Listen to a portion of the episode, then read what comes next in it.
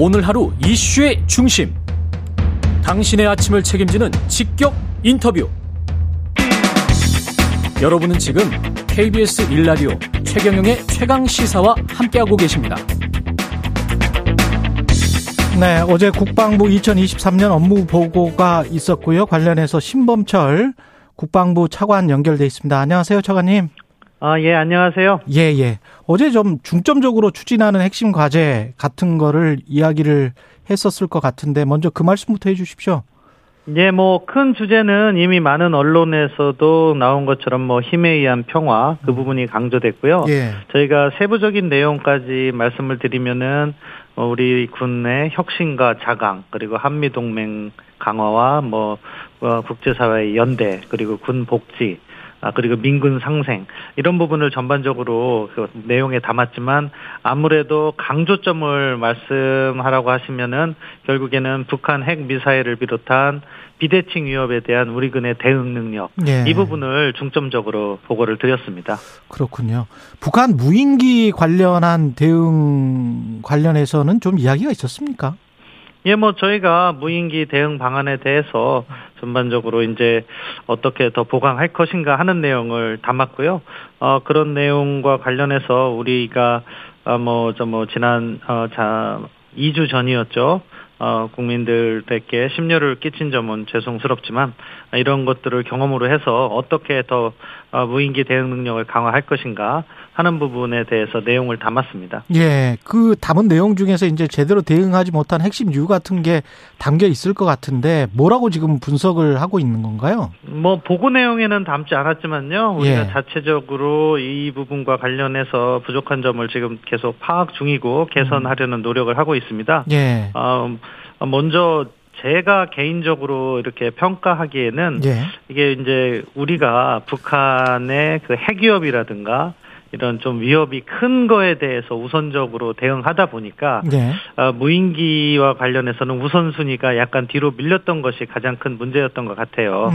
첫 번째 문제고, 두 번째는 그렇다면 우리가 무인기 대응을 함에 있어서 사실은 예를 들면 6m 이상의 무인기는 대응 능력을 갖추고 있지만 그 이하와 관련해서는 사실은 특정 시설에 대한 방어 정도 수준이 되었었는데 그 부분을 이렇게 정확하게 국민께 전달하지 못한 점, 그리고 북한 무인기가 넘어왔을 때 그러니까 어떻게 보면 우리가 과거의 훈련이 제대급에서만 이루어지다 보니까 자기를 벗어났을 때 소통하는 부분, 이런 것이 전반적으로 부족했다 하는 걸 느끼고 있고요.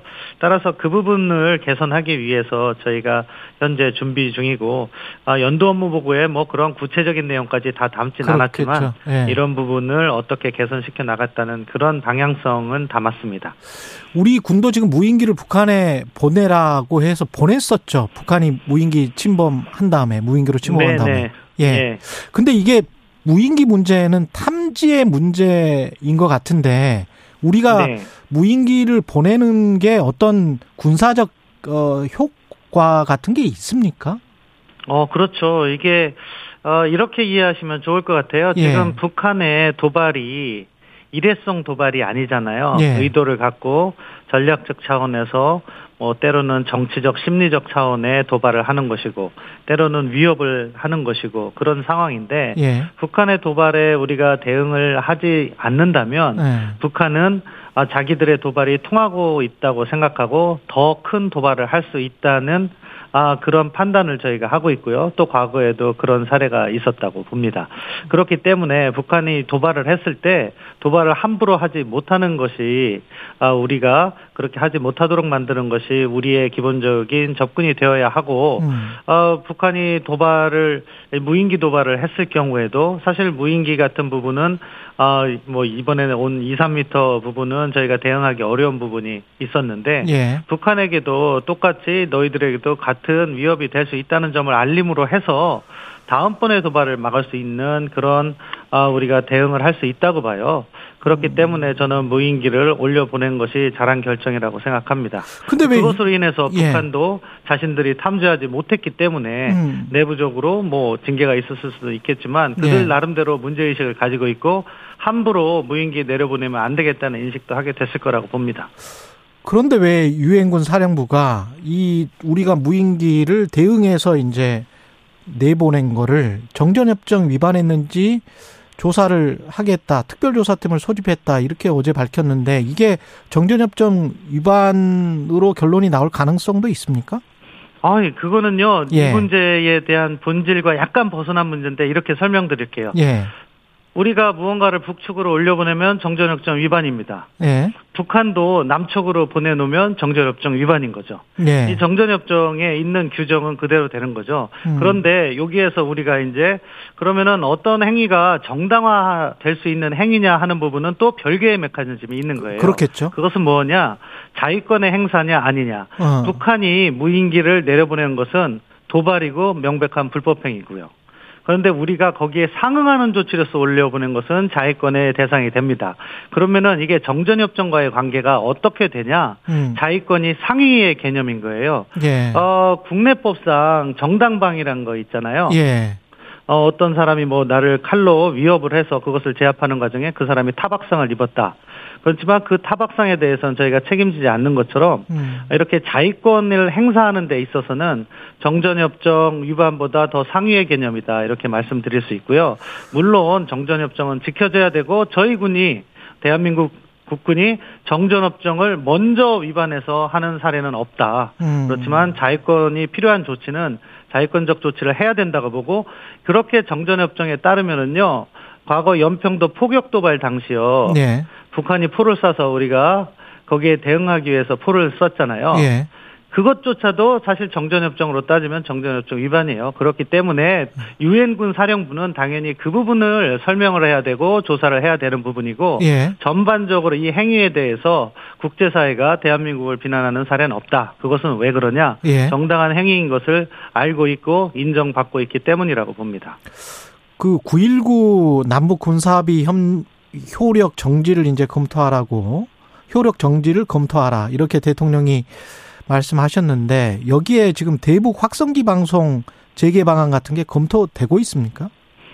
9.19와 관련해서는 저희가 네. 뭐 지금 북한에 추가 도발이 있을 때 이것을 검토하겠다는 입장은 이미 발표가 된 거고요. 네. 어떠한 것들을 해야 될지는 내부적인 논의 중에 있다.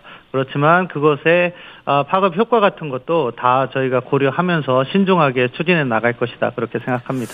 윤석열 대통령 어제 업무보고 자리에서 자체 핵무장론까지 언급을 했는데 이게 국방부 입장은 어떤가요? 대통령께서 자체 핵무장론을 제기하시거나 하신 건 아니에요.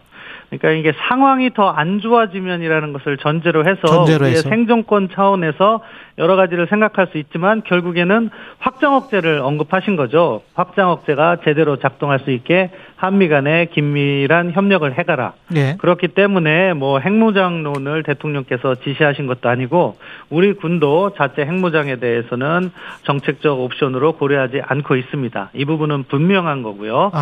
그리고 대통령님께서 지시하신 확장 억제 강화 방안과 관련해서는 예. 저희가 뭐 작년에 SCM이나 그리고 EDSCG 그러니까 한미 확장 억제 전략 협의체나 뭐 국방장관 간 회담을 통해서 어떻게 발전해 나갈 것인가라는 방향성을 제시했고 예. 그것과 관련해서는 실무진에서 체계적으로 준비하고 있다고 말씀드릴 수 있겠습니다. 가정이나 전제로 미래에 혹시 그럴지도 모른다는 것이지 이거는 뭐 핵 무기를 자체로 지금 당장 가지겠다 그런 말은 전혀 아니다. 전혀 아닙니다. 예, 그러니까 예. 생존권 차원에서 상황이 안 좋아지면 뭐 우리가 뭐든지 해야 되지 않겠습니까? 예, 예. 그런 가정적인 상황을 말씀하신 거고요. 예. 대통령님의 그 지시는 현재 한미 간 논의되고 있는 확장 억제를 정말로 내실화해서 국민들을 안심시켜라 하는 예. 취지의 말씀이셨습니다. 아까 그 말씀하신 핵과 관련해서도 그 미국과 핵에 대해서 공동기획, 공동연습 이 말씀을 하셨단 말이죠. 그리고 어제 공개된 AP통신에서도 핵자산을 운영하는 과정에서 한국도 참여하는 것 이렇게 다시 워딩을 약간 바꿨는데 이게 정확히 뭡니까? 지금 대통령실이 생각하는 거나 국방부가 생각하는 게? 예, 그게 이제 확장 억제를 어떻게 내실화해서 신뢰도를 높일 것이냐 하는 문제인 거죠. 기존의 확장 억제를? 그러니까. 예, 그렇죠. 확장 억제라는 것은 결국 세 가지잖아요. 예. 해구산, 예. 미사일 방어 그리고 첨단 재래식 전력을 통해서 예. 동맹국들이 위협받을 경우 미국의 억제력을 확장해 주겠다 하는 취지에서 확장 억제인 거거든요. 예. 그런데 말은 뭐 신뢰를 해야겠지만 그 말을 더 신뢰도를 높이게 하기 위해서는 양측이 각각의 분야에서 긴밀한 협의를 해야 되지 않겠습니까? 그렇죠. 그래서 과거의 확장 억제가 그러한 언어적 수준의 공약이 중심이었다면 예. 미래의 확장 억제는 보다 구체적인 절차를 마련한다든가 그 절차와 관련해서 도상 훈련이라도 한다든가 하는 부분을 통해서 보다 구체적인 시나리오별로 대안을 만들면은 그 확장 억제는 신뢰도가 높아졌다고 볼 수 있잖아요. 예. 지금 공동기획이라든가 공동연습은 그것을 지향하는 과정에서 저희가 의도적으로 사용하는 단어입니다. 그러니까 보다 미국의 확장 억제가 그 절차적으로나 내용상으로 구체화되는 과정이다. 이렇게 설명드릴 수 있겠습니다. 지금 차관님은 이제 세 가지 재래식 무기까지 포함해서 말씀을 하셨는데 외신을 보면은 사실은 뉴클리어 디터런스, 핵 무기를 통한 확장 억제 이것만 지금 집중적으로 이야기를 했고 바이든 대통령도 사실은 그 부분에 관해서 아니다. 공동기획이나 공동연습은 아니다. 이렇게 지금 이야기를 하고 있는 건데 이게 좀 모호한 것 같습니다. 한국 정부가 말하는 것과. 그게 이게 확장 억제 개념이 예. 정확하게 잘 안 알려졌기 때문에 나오는 혼선이라고 보고요. 예. 외신이 이야기하고 있는 것은 확장 억제 전반으로 저는 보고 바이든 대통령께서 연초에 뭐 노라고 한마디 하셔갖고 파장을 잃었던 건 그 예. 질문 자체가 그러니까 조인트 뉴클리어 엑서사이즈 요 개념은 핵무기를 가지고 하는 훈련이라는 개념이기 때문에 네. 대통령 입장에서는 한국은 핵무기가 없기 때문에 그런 훈련을 하지 않는다는 취지로 노라고 이야기한 거고요. 바이든 네. 대통령은 그것에 대해서 백악관 대변인이 그 뒤에 설명을 했어요.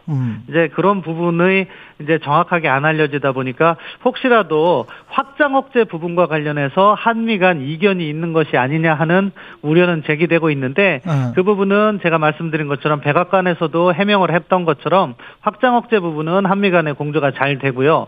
핵무기를 가지고서 뭐 훈련한다거나 하는 부분은요. 사실은 우리가 대상이 될 수 없는 부분이 있죠. 왜? 우리는 유럽의 5나라처럼 전술핵 무기를 그렇죠. 한반도에 배치하지 않고 있기 때문에 그렇습니다. 그런 네. 미세한 차이가 있음을 설명드리겠습니다. 그리고 윤석열 대통령이 AP통신과의 인터뷰에서 우크라이나 이야기를 했는데 우크라이나 갈등이 신속히 해결되지 않는다면 국제사회가 침략 행위에 적절한 규제와 처벌로 대응하지 못한다는 메시지를 북한에 전달할 수 있다. 이게 러시아한테 주는 메시지가 좀 있을 것 같기도 하고 약간 좀 중간 경계선이라 어떻게 보세요? 이거는? 뭐 저는 원칙을 말씀하셨다고 생각해요. 예. 일단 침략 행위는 용인돼서는 안 되는 거 아니겠습니까? 예. 그 대상이 우리가 한러 관계가 중요하다 하더라도 러시아가 우크라이나에서 한 침략 행위 자체를 미화하거나 거기에 대해서 중립적 표현을 해서는 안 된다고 생각합니다. 다만 한러 관계를 고려해서 저희가 우크라이나를 지원할 때 예. 살상 무기는 지원하지 않고 인도적 지원을 중심으로 해서 지원을 하고 있는 거죠. 이게 대한민국의 기본적인 입장이고 저는 대통령님께서 말씀하신 건 그 앞부분 원론적인 입장에서 침략 행위를 용인하게 된다면 한반도에서도 유사한 행동이 발생할 수 있기 때문에 예. 국제사회가 침략 행위에 대해서만큼은 단일한 알겠습니다. 목소리를 내야 된다는 취지로 말씀하셨다고 봅니다. 국방부의 신범철 차관이었습니다. 고맙습니다, 차관님.